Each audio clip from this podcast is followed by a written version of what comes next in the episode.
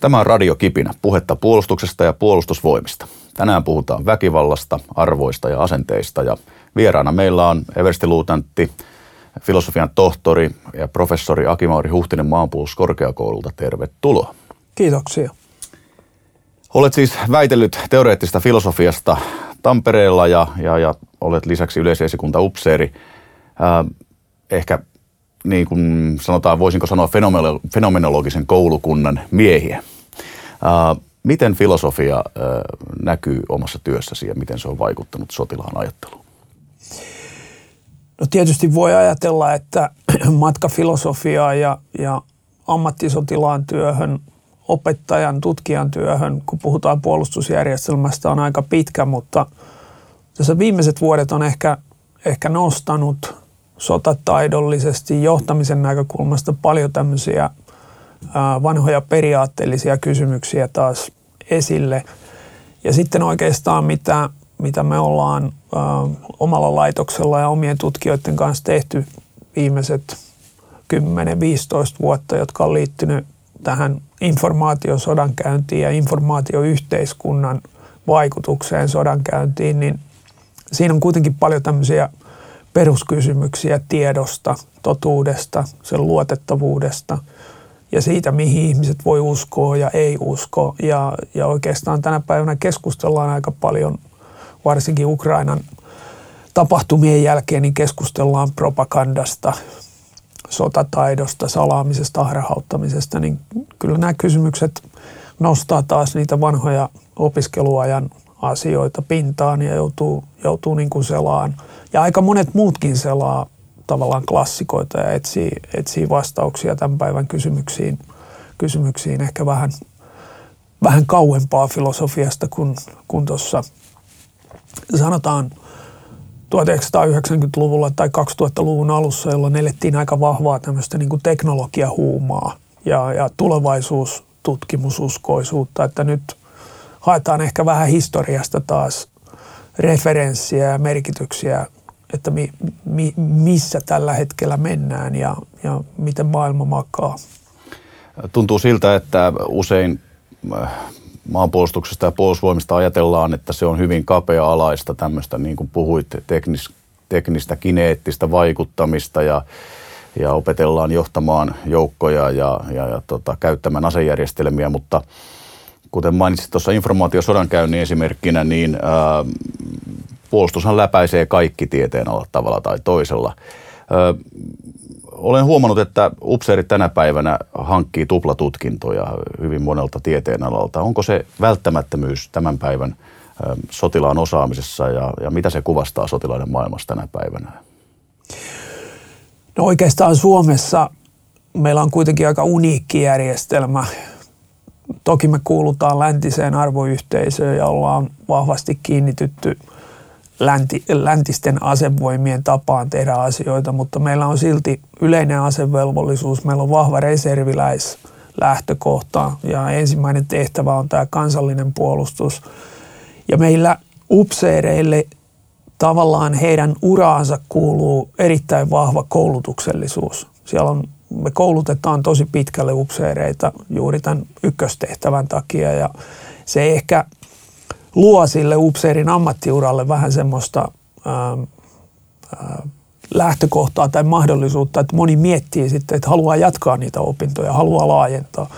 Että sitten taas anglosaksisissa maissa tai, tai asevoimissa, läntisissä asevoimissa, missä on vahvasti enemmän ammattimainen lähtökohta, niin siellä lähdetään siitä, että koulutus on aika nopea, lyhyt, tehtäväkohtainen, ei niinkään akateeminen ja, ja mennään aika nopeasti esimerkiksi NATO-rakenteissa esikuntatyöskentelyyn ja tehdään sitä perustyötä. Mutta meillä, meillä ehkä kansallisesti se ura on vähän toisenlainen, koska me ollaan kuitenkin Naton ulkopuolella ja, ja tehtävät on aika kansallisia, niin siihen koulutukseen ja uraan liittyy se, että tota, se avaa monelle mahdollisuuden miettiä sitä, että esimerkiksi yleisesikunta-upseerikurssin jälkeen tai sotatieteen maisteriksi valmistumisen jälkeen niin valitaan sitten jatko-opinnot ja tehdään. Ja Suomi muutenkin on jatko-opintopainotteinen maa. Niin ihmiset saavat kiinni tutkimuksellisesti asioista ja haluavat jatkaa. Ja Suomessa on hyvin luonnollista, että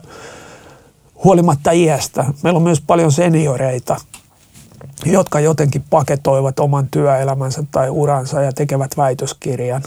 Ja se ei välttämättä tarkoita suoraan sitä, että sä ryhdyt ammattitutkijaksi, vaan se on tavallaan jonkinlainen, jonkinlainen oppivan yhteiskunnan ja elinikäisen oppimisen projekti, mikä on muuttunut kulttuuriksi tässä viimeisen 20-30 vuoden aikana. No takana on kuitenkin pitkä ja syvä rauha. Voiko tässä olla myös jotain sellaista, että se upseerin ammatti ja tutkinto näin syvän rauhan aikana tuntuu jotenkin riittämättömältä ja siihen sitten haetaan jotain toista uskottavuutta päälle. Liittyykö tähän tämmöisiä ajatuksia? Se voi liittyä aika hyvin, että jos me ajatellaan Neuvostoliiton hajoamista ja kylmän sodan päättymistä, niin sen jälkeen hän on seurannut parikymmentä vuotta – Suomessa ja e- varsinkin Euroopassa hyvin tämmöinen ajatus, että, että kylmän sodan aikaan liittynyt vastakkainasettelu, jännitteet, tämmöinen pattitilanne, valmiudessa oleminen katosi ja jotenkin ajateltiin, että nyt maailma vapautui.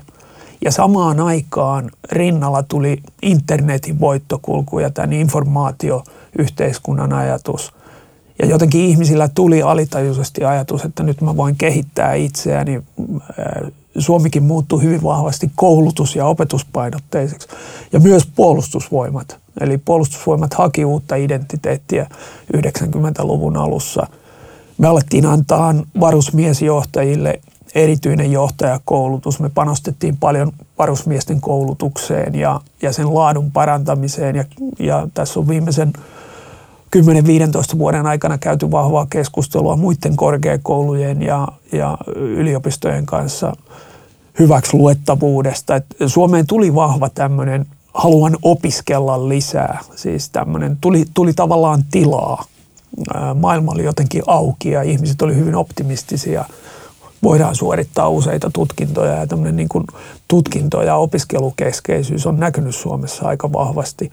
Nyt ollaan ehkä siinä tilanteessa ja varsinkin yliopisto- ja korkeakoululaitos on, on aikamoisten leikkausten ja uudistusten eessä, niin tämä voi vaikuttaa seuraaviin sukupolviin ehkä sillä että, että siellä ajatellaan, että kannattaako, kannattaako yleissivistykseen ja yleiseen opiskeluun enää panostaa, koska se saattaa johtaa pätkätyöläisyyteen ja, ja aika tämmöiseen epämääräiseen tulevaisuuteen, niin enemmän voi olla sitten, että me nähdään ehkä tulevaisuudessa, että ihmiset hakeutuu taas vahvemmin, etsivät selkeitä ammatteja ja, ja nämä on aina niin kuin sidottu vähän aikakausiin. Mutta. Niin. Onko, no kun puhuit siitä, että puolustusvoimat haki identiteettiä ja muutti ja varusmiesten koulutukseen on panostettu merkittävästi enemmän – annetaanko me tavallaan nyt varusmiehille sitä, mitä halutaan tämmöisessä yhä individualistisemmassa yhteiskunnassa. Eli pitää olla joku palkinto aina siitä, että velvollisuus on muuttunutkin sellaiseksi, jossa pitää antaa hyötyä ja palkintoa siitä, että he uhraavat aikaansa maanpuolustuksen. Kyllä siinä varmaan on aikamoinen hyöty, hyötynäköajattelu ja se ei ole pelkästään niin puolustusvoimien tai puolustushallinnon näkökulma, vaan Suomessa haetaan kovasti hyötyä. Meillähän koko ajan käydään sitä keskustelua, että onko tämmöisestä velvollisuudesta tai, tai, tai jostain palveluksesta, mitä hyötyä se on, mistä se on pois. Esimerkiksi tämä on tyypillinen yhteiskunnallinen keskustelu, tämä kielikysymys, pakkoruotsikysymys, että, että jos kaikki joutuu opiskelemaan ruotsia, niin se jotenkin on pois muiden kielten oppimisesta. Että yhteiskunnassa käydään kovasti nyt sitä tämmöistä niin kuin liberaalikeskustelua ja utilitaristista keskustelua, että koko ajan mietitään, että onko tässä jotain hyötyä ja, ja mi, mihin muualle purkamalla vanhoja velvollisuuksia, niin voitaisiin varata sitä aikaa. Ja tämä on tietysti niin kuin filosofisesti vähintäänkin problemaattista, koska sitten taas toisesta näkökulmasta voidaan sanoa, että aikaisemmin historiassa tehdyt päätökset – ihmisten velvollisuuksista tai tietynlaisista elämänkuluista, niin kyllä niitä silloinkin on mietitty. Mä en tarkoita sitä, etteikö asioita pidä niin kuin päivittää tai katsoa, että kaikki asiat ei välttämättä ole enää kohdallisia, mutta toisaalta ei myöskään pidä sortua semmoiseen utilitarismiin, että me ajatellaan hyvin nopeasti, että nämä on jotenkin vanhoja menneitä asioita. nyt kun ihmiset vapautetaan näistä, niin heille jää sitten mahdollisuutta keskittyä johonkin uuteen, koska toisaalta sitten voidaan nähdä, että monet ihmiset, mitä enemmän heille lisätään vapauksia, niin sitä laiskemmaksi he saattavat tulla, että eivät he välttämättä sitten panosta uusiin asioihin. Mutta me eletään aikaa, mikä on vahvasti yksilökeskeinen, liberaalisuuteen korostava ja ihmiset on yhä tietoisempia omista oikeuksistaan ja hakevat sitä, sitä niin kuin omaa onnellisuutta ja vapautta ja kaikki tämmöiset niin kuin vanhat velvollisuudet ja vastuut koetaan jotenkin, jotenkin niin kuin omaa kehitystä rajoittaviksi. Voiko sitten yhteiskunnan puolustamista, maanpuolustusta ajatellakin vapaaehtoisuuden näkökulmasta? Että se on vapaaehtoinen valinta puolustaa omaa maataan, että tämmöistä niin velvollisuusajattelua ei, ei enää tarvita. No mä en kyllä oikeastaan näkisi sillä että jos ajatellaan, Suomi täyttää kohta sata vuotta ja, ja voidaan ajatella, että mikä meidän suuri tarina on. No me on sadan vuoden aikana kasvettu kansakuntien joukossa aikuiseksi ja meillä on, meillä on aika selkeä identiteetti, meillä on selkeitä arvoja ja nyt käydään tietysti keskustelua juuri siitä, että minkälaiset ää, velvollisuudet kansalaisilla pitää olla jatkossa, jotta tämä kokonaisuus pysyy kasassa, että, että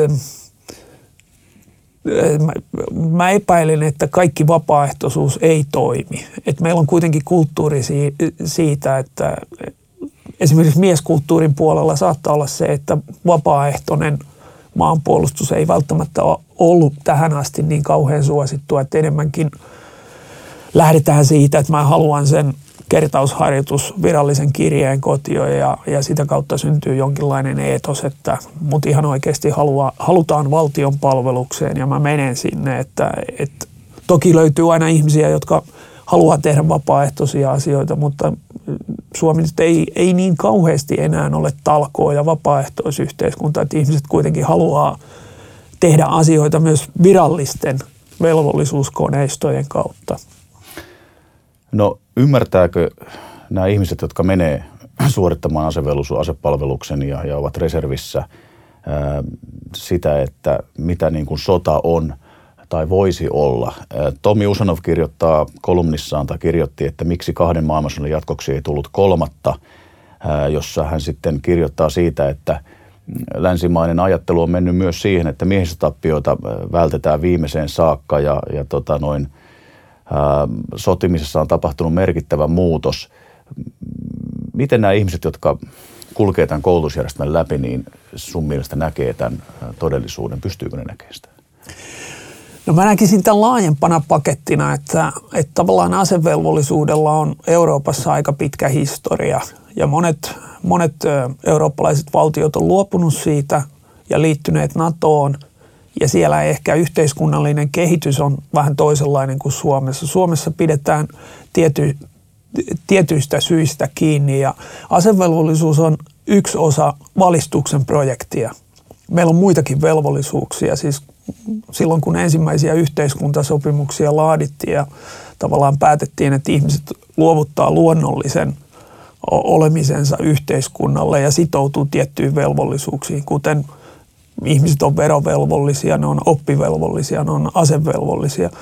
Että tässä on se vaara, kun asevelvollisuutta, jos sitä haluttaisiin esimerkiksi purkaa, niin sitten seuraavana kysymyksenä voisi olla myös se kysymys oppivelvollisuudesta. Et jos katsotaan suomalaista nuorta, niin se kuitenkin viettää koulun penkillä myös käskettynä aika pitkän aikakauden ja se rakentaa – tietynlaista valmiutta myös siirtyä asevelvollisuuteen. Että koko meidän, sanotaan niin kuin lasten ja nuorten kehitys sieltä päiväkodista, esikoulusta, koulusta, harrastusmaailmasta asevelvollisuuteen, niin, niin se on tätä valistuksen projektia. Eli Suomessa uskotaan vahvasti ihmisten valistamiseen ja, ja Suomessa tämä valistaminen ja kouluttaminen ja tuleminen kansalaiseksi on tapahtunut yleensä – valtiollisten instituutioiden kautta. No jos koulujärjestelmä tuottaa valmiuksia ihmiselle, sivistää ihmistä ja tuottaa äh, niin valmiuksia tuleviin ammatteihin, asevelvollisuus pitäisi tuottaa valmiuksia kohtaamaan sodan todellisuus. Ää, äh, syntyykö meidän nykyyhteiskunnassa ihmisille valmius kohdata sodan todellisuus sen asevelvollisuuden koulutuksen kautta vai, vai onko yhteiskunnan liberaalin ja syvän rauhan yhteiskunnan malli sellainen, että ihminen ei ole valmis? No tähän on tietysti hirveän vaikea vastata, koska oikeastaan jokainen aikakausi on seissyt sodan edessä, kun, kun tietty ikä, ikäluokka tai aikakausi on aikaisemmin joutunut sotaan, niin, niin samanlainen epävarmuus siinä on, että kuinka hyvin se aikakausi on valmistunut. Mutta jos ajattelee tämmöistä analogiaa, että me on kuitenkin pitkään Suomessa uskottu koulujärjestelmään. Koululuokka, pulpeteissa istuminen, edessä seisoo opettaja, joka tarjoaa sitä tietoa. Toki koulumaailma on muuttunut ja, ja muuttuu koko ajan, ottaa enemmän yksilöitä huomioon ja, ja pedagogiset menetelmät kehittyy, mutta periaatteessa se tapa, miten koulussa opiskellaan, miten sä opit seitsemänvuotiaasta sinne, sinne ensimmäisen asteen ja toiseen asteen opiskelee, niin isot periaatteet ei ole muuttunut. Ne on hyvin vanhoja. 30-luvulla ihan samalla lailla mentiin aamuisin koulurakennuksiin, siellä oli kouluruoka, siellä oli auktoriteetit, tieto annettiin, pidettiin kokeita, testattiin, parhaat oppilaat palkittiin, huonompia tuettiin. Tämä järjestelmä on hyvin vanha. Ihan samalla lailla voisi ajatella niin kuin asevelvollisuudesta, että siinä on sama idea, että tietyssä vaiheessa Westfalenin rauhan jälkeen päätettiin, että ruvetaan perustamaan kasarmeja – ja, ja oikeastaan vähän samanlaisella arkkitehtonisella mallilla, kun on rakennettu päiväkodit ja koulut, niin on rakennettu sairaalat ja kasarmit. Ja siellä tapahtuu tämä valvonta, siellä tapahtuu tämä ohjaus. Että kyllä mä niin kuin toisaalta näkisin tällä hetkellä, varsinkin jos ajatellaan Suomen kansallista puolustusta, että tämä järjestelmä, joka meillä on, niin toki sitä pitää koko ajan kehittää, mutta ei sitä voi myöskään niin kuin kauhean kevyillä argumenteilla kyseenalaistaa. Jos ajatellaan, että se rakentuu osana tätä kansallista valistuksen projektia ja eetosta. Ja sitten toisaalta taas ihmiset siirtyy työelämään. Työelämä on paljon muuttunut. Puhutaan, että tehdään paljon etätöitä ja tehdasmainen työelämä on poistunut, mutta silti ihmiset hakee hyvin paljon työyhteistyöstä voimavaroja. Silti aamuisin ajetaan autolla johonkin työpaikkaan, kohdataan työkaverit. Silti työpaikoilla on johtajat. Silti työpaikoilla on tietyt raportointimuodot, työajat. Eli vaikka maailma muuttuu, yhteiskunta muuttuu, niin me pidetään kiinni tietyistä rakenteista, jotka luo turvaa. Ja Toki meidän pitää katsoa näitä uusia vaihtoehtoja, mutta, mutta tota, jos me jouduttaisiin sotaan tällä hetkellä, niin, niin tota, en mä usko, että suomalainen yhteiskunta tavallaan olisi huonommin valmistautunut siihen juuri tämän rakenteellisen. Se on sitten eri asia, minkä muotosta se, se sota olisi. Mut jos, no, mä... jos ajatellaan vaikka varusmieskoulutuksen luonnetta. Siis yhteiskunnan vapaudet ja arvot ja moraaliset valinnat on vahvasti näkyvissä siellä asevelvollisten koulutuksessa. Sinne on pyritty luomaan mahdollisimman tasa-arvoinen asetelma. Me ammutaan ei ihmisen muotoisia tauluja, vaan neliön muotoisia pahvitauluja. Puhutaan A2 keltainen vihollisesta, ei puhuta, viho, niin nimetä ketään, ei niin kuin, kaikki tämä, nämä periaatteet, jotka on vähentäneet maailmassa väkivaltaa, niin näkyy suoraan siellä asevelvolliston koulutuksessa. Eikö se ole niin kuin tavallaan nurinkurista valmistautumista sitten siihen äärimmäisen väkivaltaiseen, äärimmäisen epätasa-arvoiseen kohtaamiseen sen kuoleman ja, ja todellisuuden kanssa? No tavallaan siinä on paradoksi. Semmoinen amerikkalainen ää, sotilastaustainen tutkija kuin Dave Grossman, hän tuossa 1990-luvun puolivälissä kirjoitti kirjan paljon. Silloin tutkittiin näitä kouluampumistapauksia Yhdysvalloissa ja hän oli hyvin huolissaan juuri siitä, että, että jos ei tavallaan auktoriteetin tai, tai jonkun päältä katsovan henkilön kanssa ihmiset saa kosketusta esimerkiksi väkivallan työkaluihin tai muihin, niin saattaa käydä juuri tämä tilanne, että, että ihmiset opiskelee netissä tietokonepelien kautta ampumista tai jotain muuta ja, ja välttämättä heille ei samanaikaisesti, kun heille koulutetaan niitä väkivallan tekemisen välineitä, niin heiltä puuttuu se koulutus, että siinä myös tulee sen vanhemman ihmisen näkökulmasta se, että kuinka vaarallinen se väline voi olla. Ja, ja tota, mä luulen, että tässä on myös seurattu niin kuin yhteiskuntaa, että, että mennään sen yhteiskunnan hengen mukaisesti. Että 1920-30-luvulla siihen asevelvollisten koulutukseen saattoi, saatto lisätä, tai siinä oli paljon mukana siis tämmöistä niin kuin yhteiskunnallista ja nationalistista ja, ja sen aikakauden paatosta, sen kielenkäyttöä, sen merkityksellistämistä, mikä, mikä oli ihmisille ehkä luonnollista myös siitä muusta yhteiskunnasta. Mutta tällä hetkellä se koulutus on puettu semmoiseen kielikuvaan ja, ja semmoiseen toimintaan, joka palvelee tätä aikakautta. Että siinä mielessä puolustusvoimat on aika hyvin onnistunut, onnistunut tässä jutussa, kun puhutaan niin kuin koko asevelvollisuusikäluokasta tai puhutaan niin kuin koko ikäluokan kouluttamisesta ja asevelvollisuudesta, niin siinä pitää ehkä käsitellä niitä ihmisiä ja opettaa niitä asioita hiukan toisella tavalla, jos olisi käsissä puhtaasti ammattikontraktisopimuksella tehdyt ihmiset, jotka on käynyt jo etukäteen tietynlaisia valintoja tai henkisiä kamppailuita suuntautua siihen ammattiin. Tässä tulee väkisinkin mieleen sellainen ajatus, että asevelvollisuus on, on niin kuin lasiikkunan takaa katseltavaa väkivaltaa, siis turvallisessa ympäristössä väkivallan käpistelyä. Onko tämä niin kuin oikea mielikuva? Niin, no siis on siinä myös se, että, että me on rakennettu järjestelmä, jossa asevelvollisille koulutetaan sen pahimman tilanteen varalle tietyt toimintaperiaatteet ja, ja lähtötapaukset, mutta sitten se pitää myös tehdä mahdollisimman turvallisesti, koska yhteiskunta vaatii sitä, media seuraa sitä pikkutarkasti, puolustusvoimat on erittäin tarkan, tarkan seurannan alla. Mutta tämä sama näkyy muuallakin yhteiskunnassa, jos vanhemmat vie lastansa johonkin harrastuksiin, niin he kyllä seuraa silmäkovana, että valmentajat käsittelevät näitä lapsia hyvin ja yhteiskunnassa ei ole enää oikeastaan semmoinen eetos, että me luovutetaan lapsiamme tai, tai lähiomaisiamme jonkun auktoriteetin käsiin ja, ja annetaan hänen sitten käsitellä niitä niin kuin käsittelee, vaan – tässä tulee ehkä tämä hyöty ja tässä tulee myös tämä taloudellinen satsaaminen.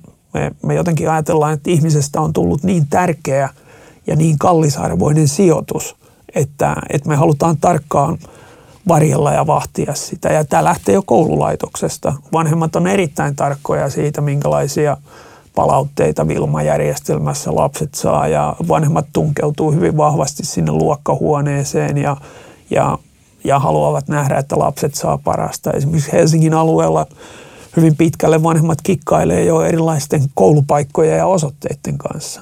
Ja tietysti tämä sama eetos siirtyy, siirtyy sitten hiukan niin kuin varusmiesaikaan. Se ei ole enää ehkä niin kuin 1960-luvulla, että varusmies liftasi tuolla tienposkessa ja vietti useita kuukausia siellä varuskunnassa ja, ja hän joutui käymään sen, sen läpi. Että tämä koko yhteiskunnallinen eetos näkyy, näkyy tässä, että, että nämä ihmiset, jotka käy läpi näitä instituutioita, niin myös heidän omaiset ja muut odottaa niiltä instituutioilta laadukasta, hyvää, turvallista koulutusta ja kasvatusta. Mutta tota, se on tämän aikakauden henki. Niin, ehkä onko sitten niin, että kun sinne ähm, se lapsi, se sijoitus, se lähiomainen viedään sinne äh, suorittamaan asevelvollisuutta, äh, niin tota noin pasifistisessa ajattelussa usein on sanottu, että hän tulee sieltä ulos väkivaltaisempana. Onko se niin kuin huono sijoitus vai, vai tuleeko hän vähemmän väkivaltaisena sillä, kun hän tutustuu siihen ja ymmärtää ne rajat ja, ja reunaehdot? Niin no, tämä on vähän semmoinen diskurssi, tämä pasifismi, että, että, että jos me kritisoidaan tavallaan varusmieskoulutusta tai annetaan sille tietty leima, että, että se muuttaa ihmistä väki, väkivaltaisemmaksi, me joudutaan heti kysyyn, että suhteessa mihinkä ja kehenkä. Että mikä se ideaali ihminen sitten voi olla. Et, et tietysti meidän yhteiskunnassa on paljon keskustelua.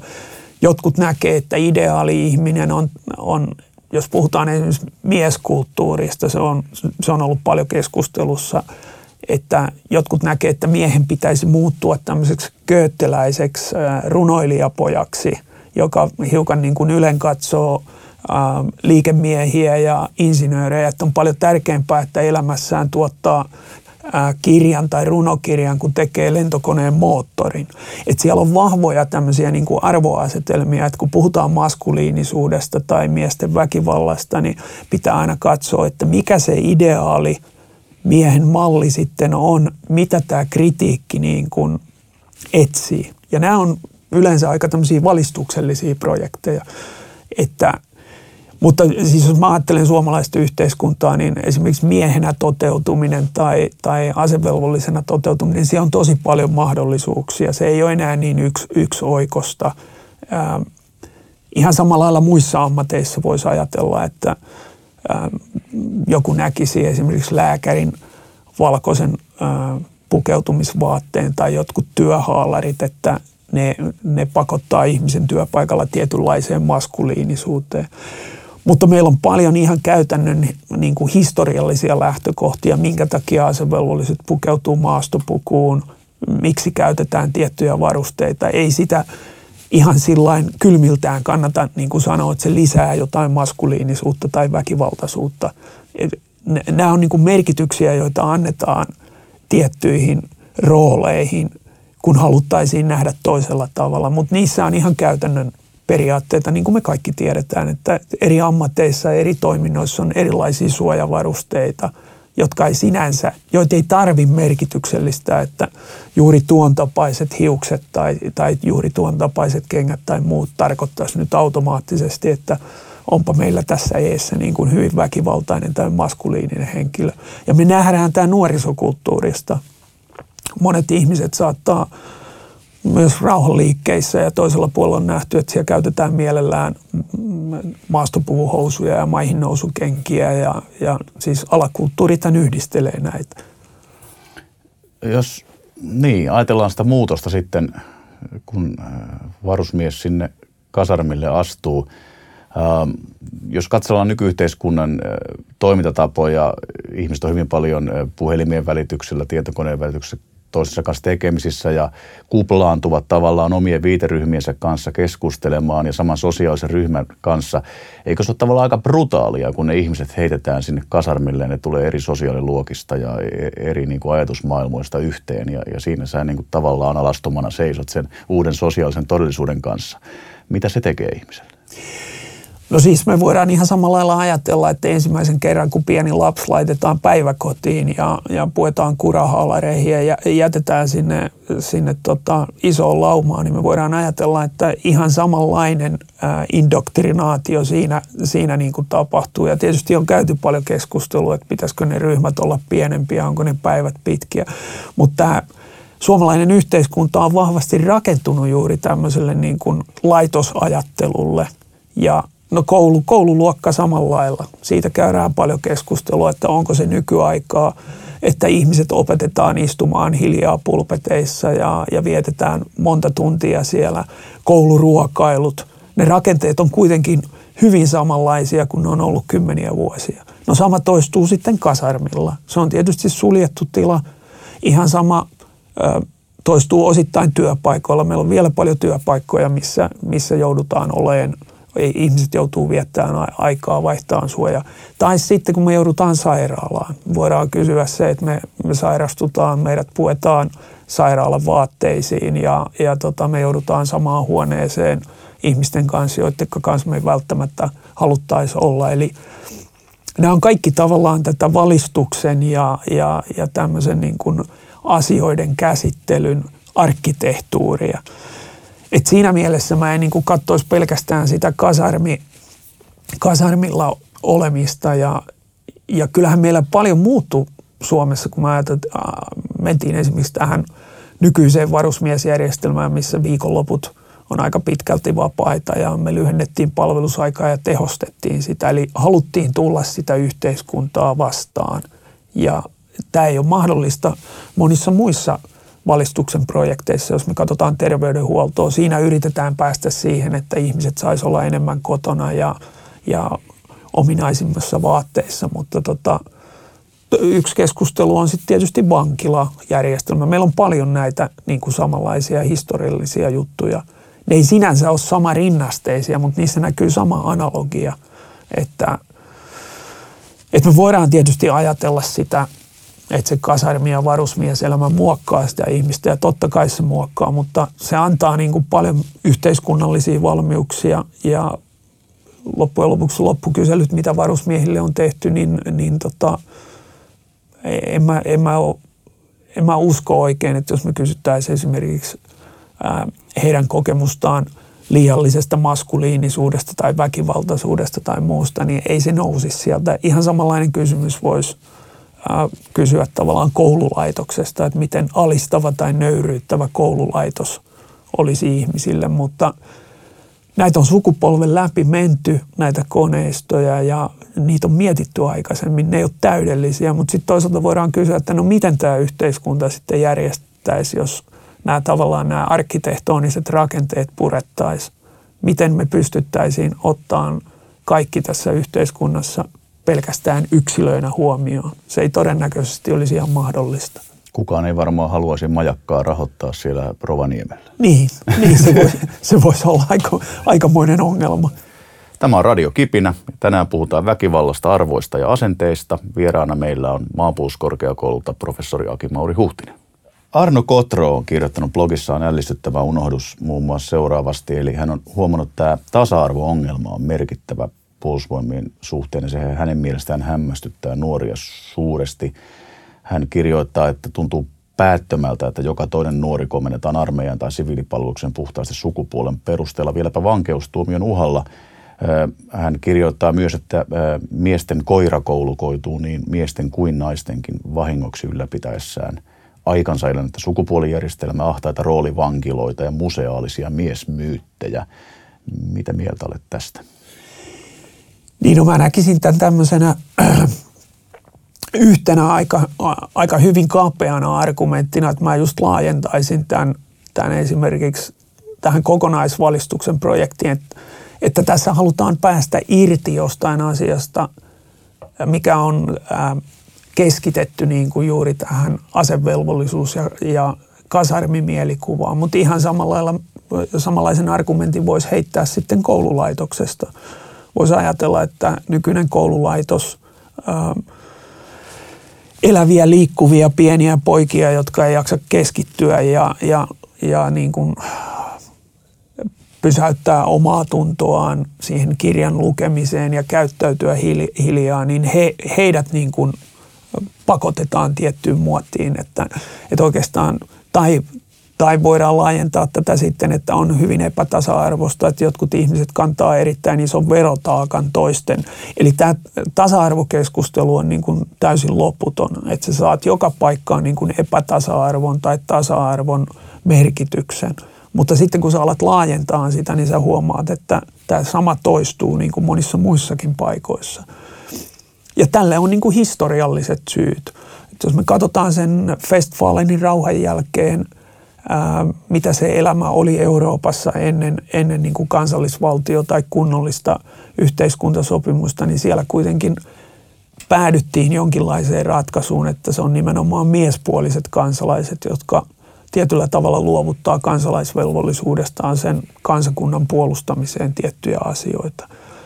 Ja mä en nyt oikein tiedä, että miten siihen poliittisesti tai yhteiskunnallisesti sitten suhtauduttaisiin, jos, jos tavallaan niin kuin käskettäisiin koko ikäluokka, myös naiset pakolla tähän, että minkälaisen keskustelun se herättäisi ja minkälaiseen eh, tasa-arvoon ja epätasa-arvoon se sitten johtaisi ja minkälaista niin kuin sukupuolista näkemystä se alkaisi tuottaa.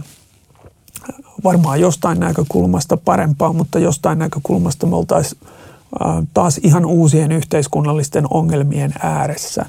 Me katka, katkaistaisiin joku traditio, ja luotaisiin joku uusi traditio, joka todennäköisesti olisi hyvin epäoikeudenmukainen taas joidenkin tiettyjen ihmisryhmien tai, tai näkökulmien lähtökohdasta. No jos heitetään sitten tämmöinen ajatusleikki, että me siirryttäisiin ammattiarmeijaan, eli sitten tultaisiin vapaaehtoisuuden pohjalta. Varmastikin ne, jotka on, on, on niin kuin todella kiinnostuneita alusta asti upseerin urasta rekrytoituisivat edelleen kaaderiksi, upseereiksi tänne, mutta se miesaineisto, niin kuin miehistöaineisto, niin, tai mm, miehistöön hakeutuvat kohtaavat Pohjoismaissa, varsinkin Ruotsissa, niin ongelmia tämä järjestelmän rekrytoinnissa. Tehtävät on huonosti palkattuja ja tylsiä.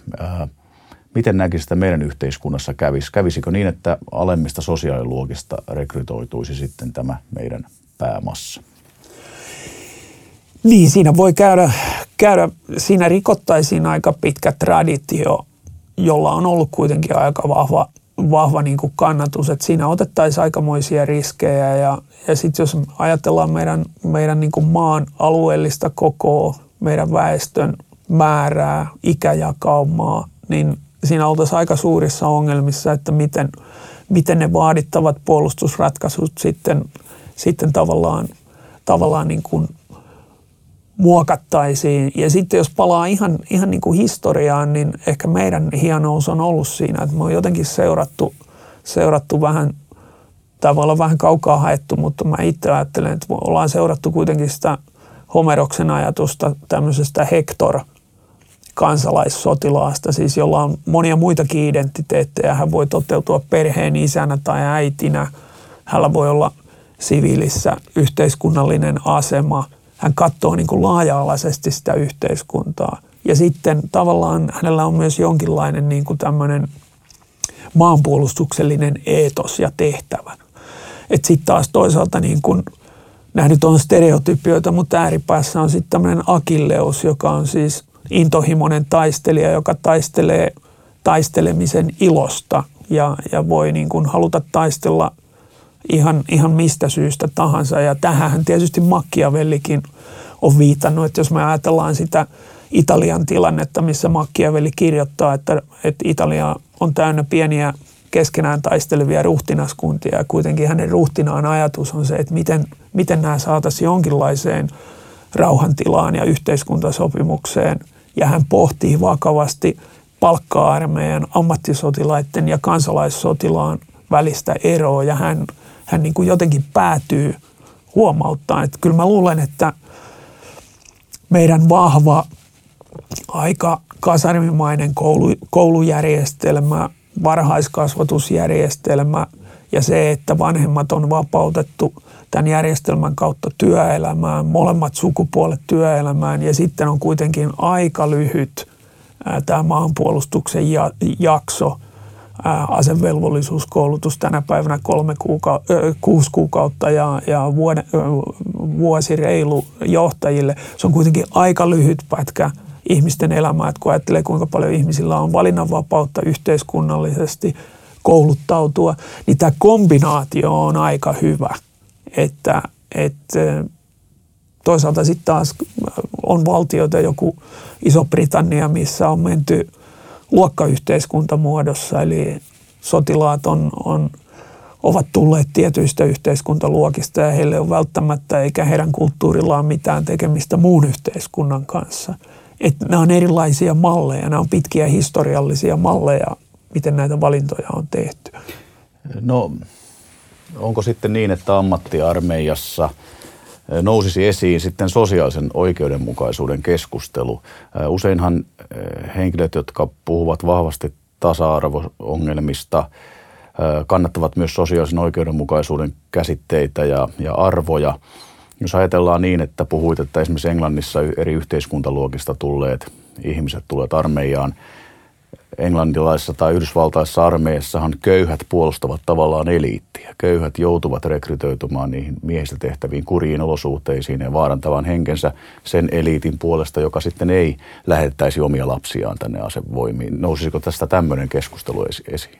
Todennäköisesti voisi nousta, että se mikä meillä tietysti on, jos katsoo viime sotia ja, ja katsoo, niin meillähän on, on niin kuin, äh, kaikkien, jos nyt voidaan puhua Suomessa sinänsä, ei ole, mä en näe, että meillä on vahvasti luokkia. Meillä on erilaisia tulotasoja, ja, ja, mutta siis kuitenkin kaikkien tulotasojen ihmisiä edelleen tulee sen ikäluokan mukana siihen asevelvolliseksi. Meillä edelleen aika ää, tasaisesti eri tuloluokan lapsia tulee samalle luokalle. Esimerkiksi kun he aloittaa koulunsa, siellä on – ylemmän keskiluokan lapsia, siellä on alemman keskiluokan lapsia. Eli me on, me on niin kuin integroitu ikäluokka, tulivat, tulivatpa he mistä tahansa. Ja me on koitettu tarjota niin kuin samanlaista koulujärjestelmää heille. Tietysti meilläkin on alkanut tulee vähän tämä valikointi ja, ja ehkä vanhemmat, keillä on taloudellisesti varaa, niin he etsii lapsille. Mutta näinhän aina on. Ei, ei näitäkään voi, ei me voida niin kuin –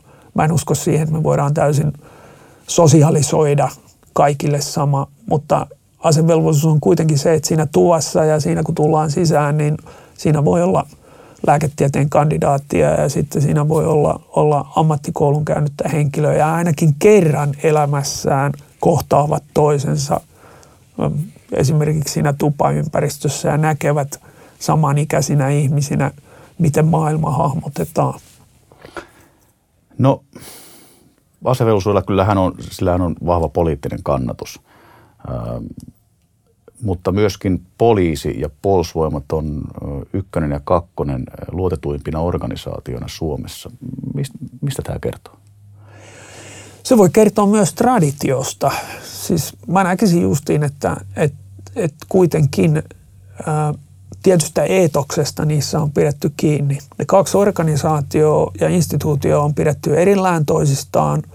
Ää, molemmat on kehittynyt yhteiskunnan vaatimusten mukaan, mutta ne on myös pitänyt kiinni omista fundamenteistaan ja lähtökohdistaan ja perinteistä. Ja tämä voi olla sillä että tämmöisessä postmodernissa informaatioajassa, missä – merkitykset muuttuu ja tulee koko ajan uudenlaisia näkökulmia ja asenteita, niin viime kädessä ihmiset sitten kuitenkin jotenkin näkee, että nämä instituutiot on säilynyt läpi tämän vahvan muutoksen ja kyenneet uudistamaan itseään, kuitenkin säilyttää jonkun semmoisen perusvireen. Ja siitä voi tulla se luottamus. Ja kyllähän suomalaisessa identiteetissä edelleen – vaikka mä haluan puhua mistään tämmöistä monokulttuurista, mutta suoma, Suomen, suomalaisessa identiteetissä on aika keskiössä ö, uhka ja turvallisuus. Se on siellä hyvin sy- syvällä, niin kuin me nähdään nyt viime ajoista, että meillä keskustellaan paljon ja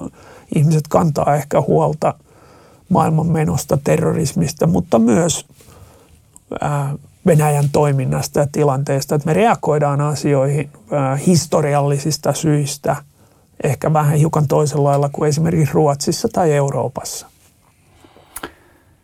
Kiitos Aki. Tota, tähän lopuksi ehkä haluaisin kysyä sinulta, että mitä maanpuolustuskorkeakoulun professorin lopputyöviikkoon ja ensi viikkoon kuuluu? No tässä pitäisi mennä iltapäivällä tapaan kahta sotatieteen tohtori väitöskirjaa tekevää henkilöä ja käydä heidän kanssa vähän keskusteluita, että tota, miten syksyllä opintoja jatketaan. Että, ää, ja sitten tuossa pidetään muutama päivä juhannusvapaata ja sen jälkeen lähdetään tuonne, tuonne Bundeswehr Universityin Saksaan. Siellä on tämmöinen informaatiosodankäynnin konferenssi, niin mennään sinne taas esittelee vähän papereita ja tapaan kollegoita, että tämmöistä normaalia akateemista toimintaa. Kiitos. Kiitos.